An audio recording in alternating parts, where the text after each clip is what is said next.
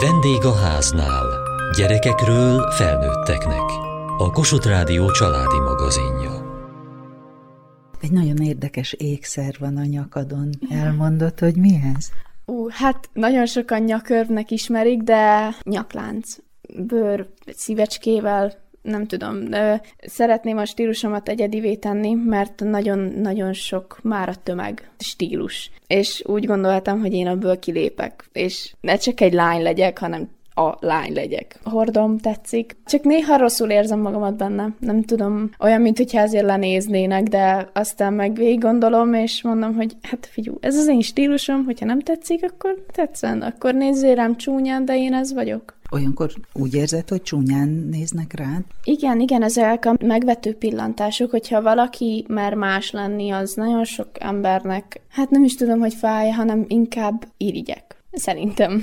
Csengette, hogy kerültél ide? Én őszintén lovásznak szerettem volna menni, de viszont amikor volt ez a bemutatkozás egy tanára, meg a felvételi folyamat, akkor megemlítették nekem ezt a orientációs évet, és ez az önismereti, saját magaddal foglalkozol év, és érdekelt, mert gondoltam jobban megismerem magamat, és mégis tisztább fejjel indulok neki az életnek. Szóval én így kerültem ide. És miből áll ez az önismereti munka? hét darab kompetencia, ami úgy főbb, és minden hónapban tanulunk egyet-egyet, és ha kell, filmet nézünk, papírokat töltünk ki, meg beszélgetünk nagyon sokat. Neked melyik fontos? Az együttműködés, őszintén, mert nem nagyon szeretek csapatba dolgozni. Én inkább ez a magamnak való típus vagyok így csapatmunkába, meg nagyon vezér egyéniségnek tudom magamat, és ezt valaki nem tudja elfogadni. Aztán egy kicsikét nehezebb együttműködnöm emberekkel, de ezen szeretnék javítani. Mi esik neked itt jól? Az, hogy magam lehetek. Meg az általánosban egyáltalán nem fogadtak el ilyennek. Mindig bántottak mindennel, én már négy éves korom óta lovász szeretnék lenni, és azzal is bántottak folyamatosan az általánosba, hogy elnézést, de azt mondták, hogy lószarszagom van, meg, hogy így ló, úgy ló, fúj. Fél évig volt egy lovam, és történt egy kis baleset, aztán elkerült tőlem, de igen, ezzel bántottak. Úgy érzem, hogy időm nincsen rá, de viszont, hogyha tanulom a szakmát, akkor alapvetően vissza fogok állni a lovaglásra, hogy fejleszem magamat. Mire kell az idő most? önmagamra, meg az emberekre, akik körülöttem vannak, mert nagyon sok minden történt velem, és nagyon sok ember itt hagyott, cserbe hagyott, és nagyon sok ember azt várja el, hogy én keressem őt. De hát már úgy vagyok vele, hogy az keres, aki engem szeretne. Szóval én nem fogok keresni senkit, persze a fontosabb embereket fogom, szóval inkább az emberekre, meg magamra kell az idő.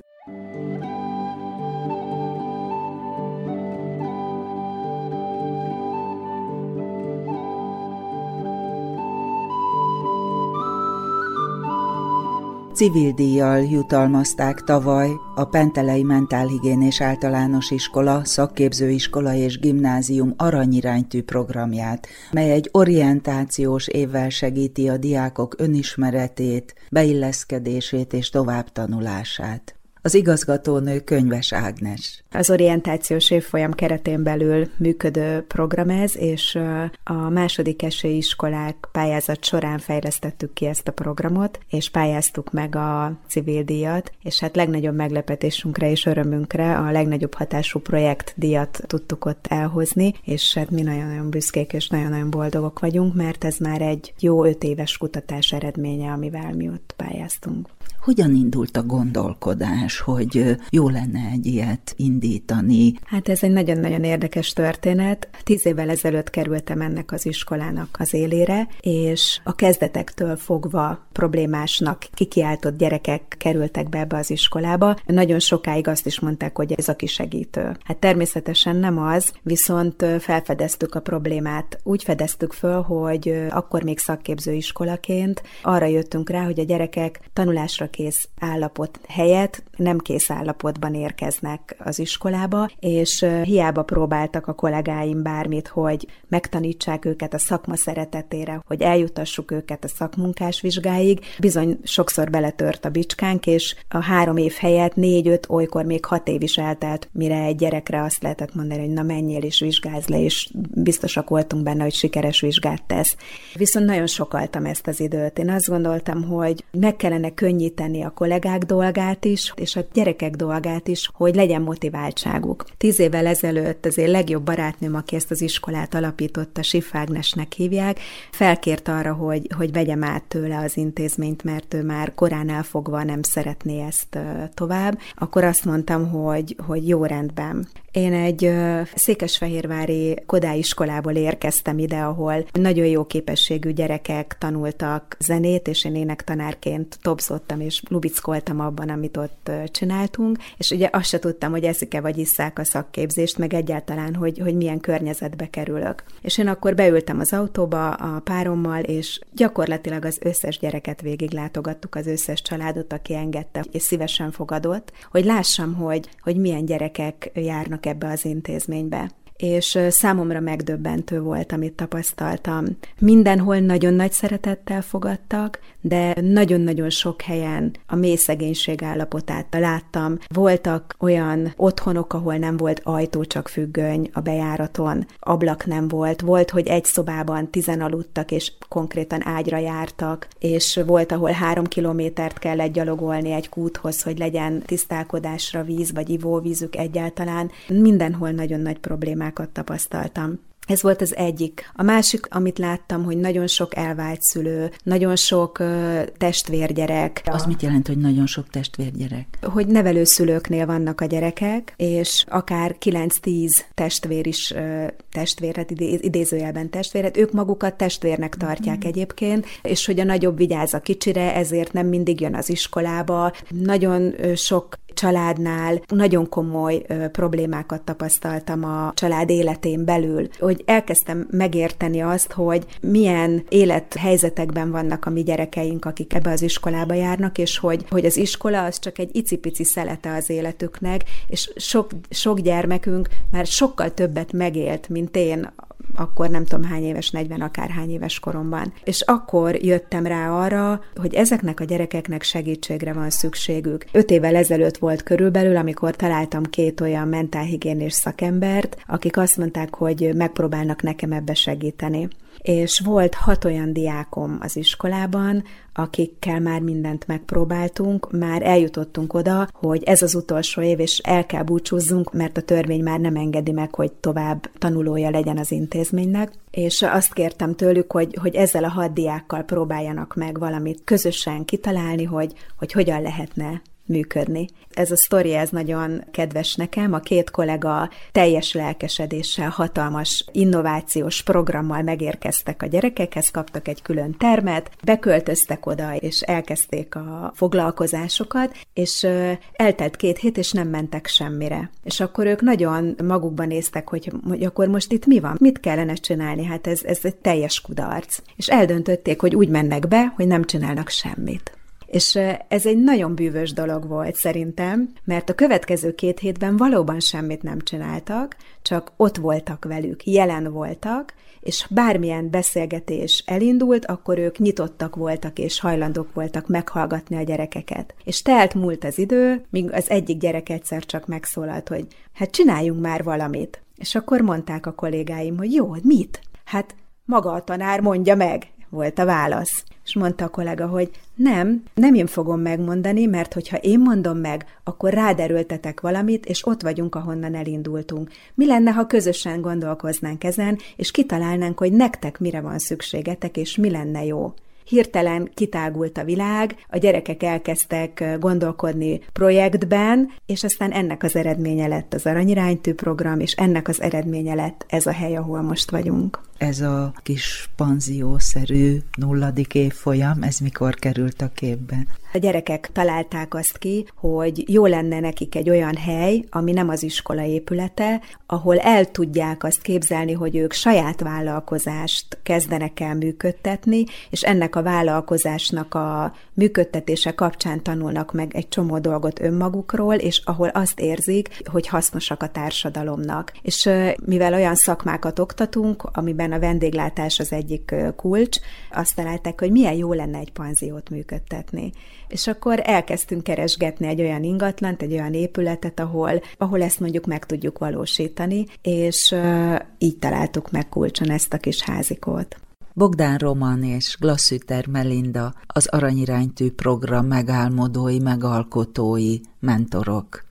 Két év kutatás előzte meg ezt a programot az iskolában, amiközben, hát ha most gyorsan leegyszerűsítem, akkor, akkor csak azzal foglalkoztunk, hogy mi az, amire hajlandóak egyáltalán a gyerekek, meg mik az elakadásaiknak a kiváltó okai, és mik, mik lennének azok az utak, amit hajlandóak lennének tőlünk egyáltalán elfogadni, mint lehetőséget az együttműködésre. Mert úgy érkeznek hozzánk, hogy utáljuk a felnőtteket, utáljuk a világot, utáljuk az egész iskolát. Na jó, de mi az, amit szeretnénk, hogy hogy tudnánk együttműködni, mert hogy biztos vannak jó dolgok a világban. És nekünk főleg az volt a szándékunk, hogy megértsük, mi az, ami zajlik bennük, hogy nem akartunk velük okvetlen valamit kezdeni, nem akartuk megváltoztatni őket, megjavítani, semmi ilyen szándékunk nem volt. Az volt a lényeg, hogy nagyon nagy, őszintén nagyon kíváncsiak voltunk, hogy mi az, ami bennük zajlik. Ők mutatták az utat, a programot velük együtt találtuk ki, ők ezt így képzelték el, hogy együtt élni, együtt dolgozgatni, és közben hajlandóak lennének meghallgatni is tőlünk valamit, mert volt egy olyan csodálatos mondatuk nekik, hogy Hát, hát itt paptálunk nekik az iskola termében, az életről, az élet meg máshol zajlik. És, és mi úgy gondoltuk, hogy ebben teljesen igazuk van nekik.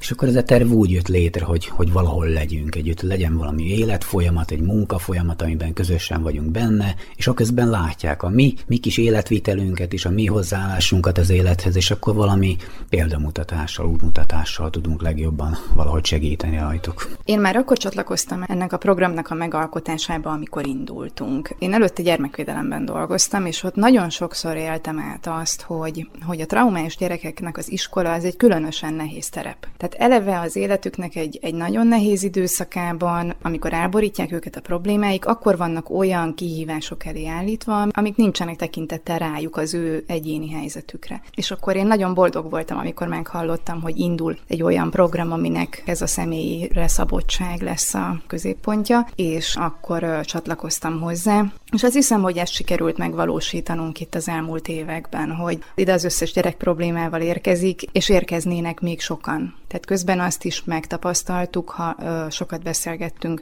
kollégákkal más iskolákból, hogy, hogy a látszólag jól teljesítő, vagy elfogadhatóan teljesítő gyerekek is rengeteg küzdelemben vannak érzelmileg a világgal, a, a családjaikkal, az egész ö, környezetükkel. Tehát, hogy tudtunk egy olyan maximálisan elfogadó környezetet nyújtani, ahol ők minden pillanatban azok lehetnek akik. És ez a teljes körű elfogadás az, ami igazából itt a, az élet ritmusát adja. Bármilyen lehet, de gondolom nem viselkedhet akárhogyan. Valójában egy szabály van a, az iránytűben, az az, hogy nem bánthatják egymást. A fizikai erőszak, illetve hát akár a verbális vagy, vagy érzelmi erőszak az nem fér bele, mert ez itt egy menedék mindenkinek a számára, aki ide jár. Persze, attól, hogy mi ezt megtiltjuk, attól ez nem, varázsütésre nem történik meg. Tehát nyilván már az első hetekben nagyon sok konfliktus van a gyerekek között, ahogy elkezdik magukból kiadni a feszültséget, illetve ahogy találkoznak. Igazából ebből is áll a munkánk az első hónapokban, hogy ezekben a konfliktusokban ott vagyunk, jelen vagyunk, támogatjuk őket, és apránként próbálunk mutatni egy, egy másik utat, ami nem a bűnösök kereséséből, vagy az igazság kiosztásából hatásából áll, hanem abból, hogy egy ilyen kvázi restauratív konfliktuskezelés során valahogy meglássák egymást a konfliktusokban, hogy mi zajlik a másikban. A tegnapi feladatot folytatnánk a mai nap is tovább. Tegnap megnéztünk egy mesét, amire voltak feladataink, és nem jutottunk a végére, úgyhogy azt fogjuk ma is folytatni. Az lenne az első kérdés, hogy mit gondoltok, melyik őtök milyen foltmanó szeretne lenni? Olyan, aki csillagokat, vagy olyan, aki szürke pontokat kap? Claudia? Hát én igazából mind a kettő, mert nem lehet senki tökéletes, én azt gondolom. Mert hogyha valaki tökéletes, akkor meg az lesz benne a hiba volt olyan manó köztük, akinek nem is volt uh, se Igen, mert... se, Én az akarnék lenni, nem akarok senkit tartozni. Én nem hallgatok úgy a másikra, aki sértéseket mond felé, meg ilyesmit, én nem. Mert régen az volt a hibám, hogy, hogy mindent magamra vettem. Minden bántás, meg mindent, és, és elhittem magamról. És ezen szeretnék változtatni.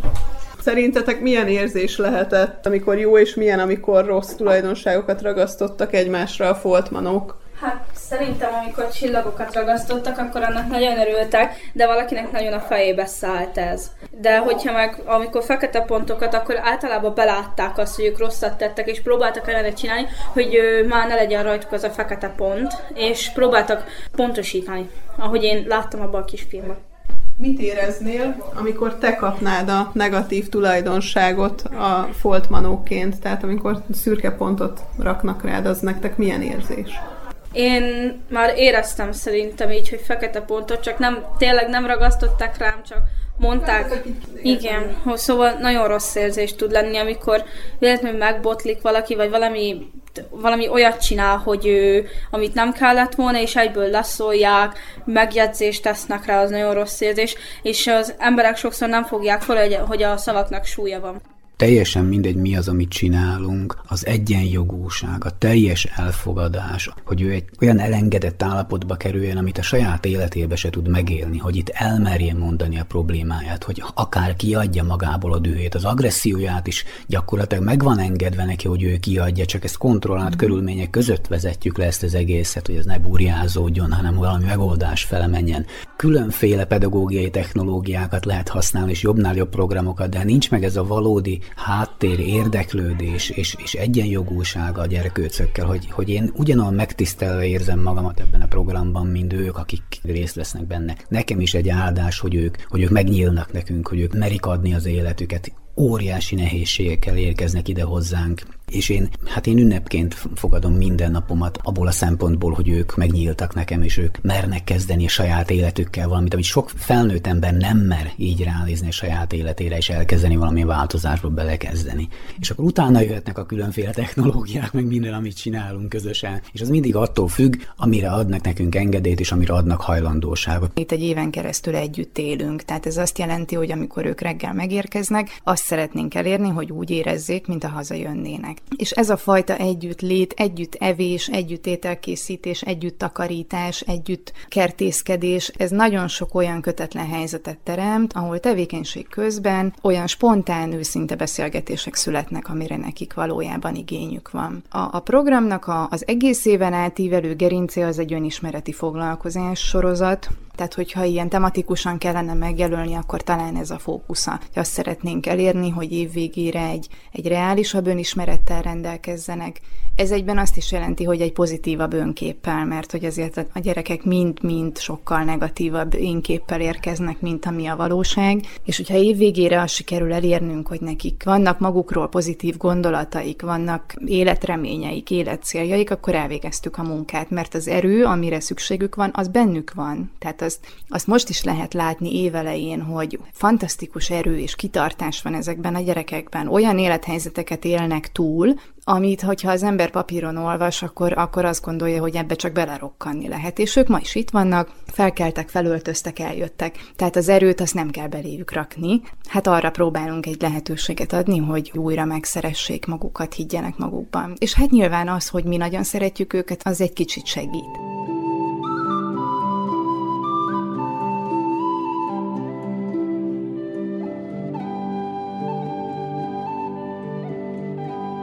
Fanni vagy, és hány éves? 18. És neked mi a kapcsolatod ezzel a házzal? Hát én ide jártam kilencedikbe, és innen kerültem fel ugye a nagy suliba. Én már most már végzős vagyok, idén szakmunkás vizsgázom, és hát ami még kapcsolatom van, hogy nagyon jóba maradtam ugye itt mindenkivel, sajnos két-három tanár elment, akiket nagyon szerettem, de még velük is mai napig tartom a kapcsolatot. És milyen szakon végzel? Fogadós leszek. Hogy kerültél te ide annak idején? Én úgy kerültem ide, hogy én Szegedre szerettem volna menni művészeti iskolába, csak a szüleim ezt nem nagyon szerették volna. Anyukám akkor már ötödikes volt a Penteleibe a hugom, mondta, hogy akkor miért nem jövök ide. Itt van tök sok szakma, és akkor kiválasztottam, hogy szakács szeretnék lenni, és ugye külön nem indították, és így a fogadóssal kerültem be a vendéglátás világába, de nagyon szeretem mindenki számára megtartják ezt a nulladik évet, ami szerintem amúgy egy nagyon jó dolog, mert én lelkileg elég rosszul voltam, amikor bekerültem a suliba, mert ugye általános iskolába hát egy kicsit testesebb voltam, ugye, és nagyon sokat bántottak emiatt, és hát itt volt egy tanárnő, a Jucus, és nekem ő a bizalmasom volt, és mai napig is az, és ő segített ebből engem kirángatni, és lelkileg fölépítettek engem teljesen. Honnan kellett fölépíteni? Hát eléggé mélyen voltam. Szóval, hogy, hogy nem ettem inkább, akkor vagdostam is magamat, nem beszéltem senkivel, a szüleimmel egyáltalán, ami már hál' Istennek megjavult, mert nagyon sokat beszélgetek anyukámmal, ő a legjobb barátom, és igen, eléggé padlón voltam, amikor bekerültem ide. A jutszúséknek nagyon sokat köszönhetek, az Istvánnak főleg, mondhatni ő a mentorom, és igazából tényleg nagyon szépen helyre raktak engem, és imárom most már terveim vannak, jövőképpen van, boldog vagyok, párkapcsolatban élek, szóval teljesen Jól vagyok. És mik a terveid? Egyelőre a rövid távú terveim között az szerepel, hogy leteszem most ugye a szakmunkás vizsgát, utána leteszek egy érettségit is, és Szegedre szeretnék menni egyetemre, és a turisztika és vendéglátást szeretném megcsinálni. Csenget, mi volt itt neked eddig a legjobb? Az, hogy a normális kortársaim vannak, mert ugye általánosban nagyon sok fájdalom érintett azt hittem, hogy a, ez a 2006-os év, amiben én beleszülettem, és a velem egy idősek is beleszülettek, azok tökre mások és esélytelenek. Számomra így kapcsolatilag, mert féltem tőlük. Mai napig férek, mert azért az ítéletek valamilyen szinten befolyásolnak, de viszont ez az osztály egy újabb esélyt adott arra, hogy vannak normálisabb felfogású fiatalok, és nem ítélnek el, hanem elfogadnak, amilyen vagyok, és ha kell, még támogatnak is. Szóval ez nagyon nagy löketet adott arra, hogy nekem több önbizalmam legyen, és többre értékeljem magamat.